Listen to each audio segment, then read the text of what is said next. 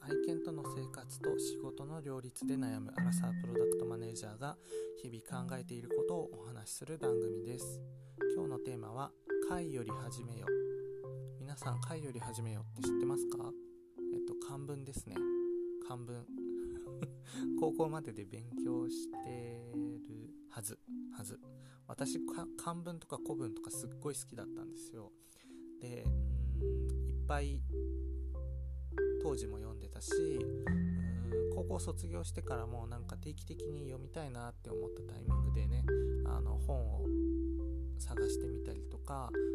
ググってみたりとかして、えーと、文章に触れています。漢文古文に触れてます。で、まあ、いくつか好きな話あるんですけれども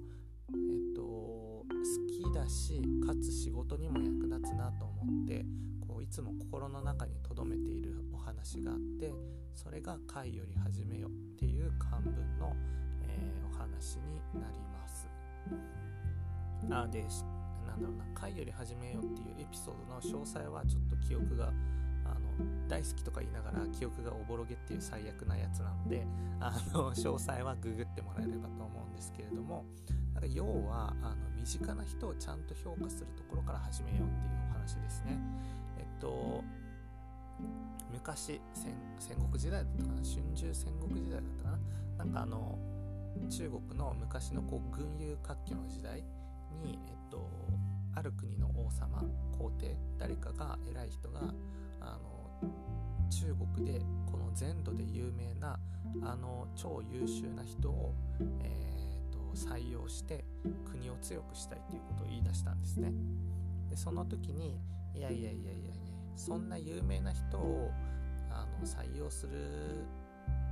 ためになんか大金払ってとかそういうことするんだったらまず目の前にいる俺から大事にしろよっていう話をしたんですね。でそのまあ確かにって思って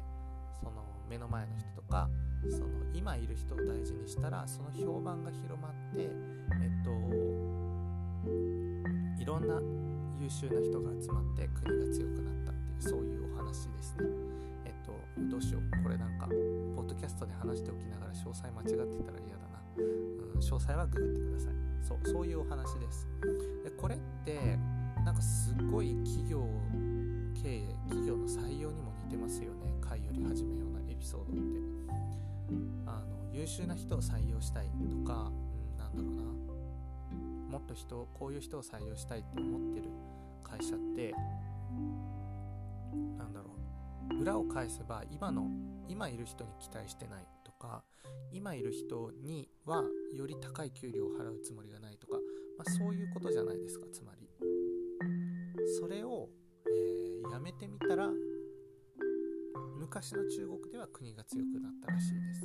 じゃあ現代の企業はどうなるんだろうって思いますよね。どうなんだろう。まあ多分企業によってはあの採用採用と評価の制度をどんどんね、まあ、企業によってはというかどこの企業であっても、うん、難問だと思うのでみんな人事だけじゃなくて経営者とかいろんな事業部の責任者とか含めてみんなであれこれ考える問題かなと思うんですけれどもうん自分は「会より始めよ」っていうエピソードが好きだしうん働いていても自分のことを大事にしてくれる会社で働きたいなって思うのでうん思うしなんだろうな自分が今まで選んできた会社ってやっぱりその場で働いてる人を大事にしてそうだなとかそこで働いてる人たちの満足度が高い会社を選ぼうって自分もしてきたし多分周りもしてるんじゃないかなと思うので「会より始めよ」っていうエピソードって多分現代でも通じるんじゃないかななんてことを結構思ったりしています。でまあ人事責任者でもないしあの会社のお偉いさんっていうわけでもないので影響力そんなないんですけれどもまずは自分のチームからっていうことでうんいつも自分のチームには何だろうなうん別に職務領域とか責任範囲とかを無視して、うん、チームのためにできることはないか何かないかなみたいなことを考えて働くようにしています。になる方は是非「回より始めよ」でググってみてくださいあのこのエピソードも面白いですしあと18視略っていうなんだろうな短編集みたいな、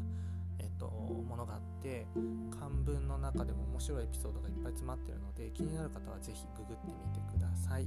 はいということで本日ののテーマは「回より始めよ」でした。ご視聴いただきありがとうございます。また次の番組でお会いしましょう。またね thank you